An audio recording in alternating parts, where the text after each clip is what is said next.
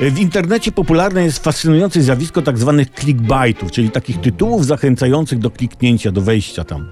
Tradycyjnie w tytule powi powinna znaleźć się potrzebna informacja, a artykuł mm, powinien być jej rozszerzeniem.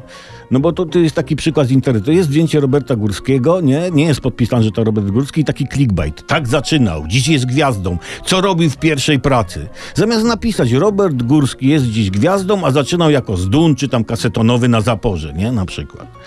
No i inny przykład. Wiemy, kiedy zagrają polskie siatkarki. Sprawdź!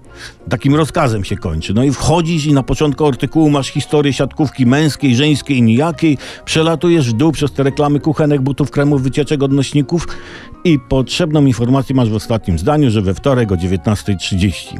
W clickbaitach natrafiamy na takie zwroty. Wiemy, w sieci wrze, nie uwierzysz, fani są zachwyceni, sprawdź.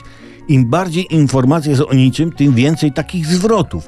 Ja w sumie też mógłbym pisać takie tytuły internetowych artykułów o niczym. Oto takie moim zdaniem skromny, taka matka, ojciec, wujek i szwagier wszystkich clickbaitów. No na przykład tak. Wiemy, jak ma na imię prezydent Duda. Sprawdź, nie uwierzysz. Fani mówią torpeda. Czy podobne do Stanisław? A Natalowie go za to nienawidzą. W sieci wrze. Nie oderwiesz od tego imienia oczu. Chciałbyś mieć tak na imię? Nie będziesz chciał mieć innego imienia.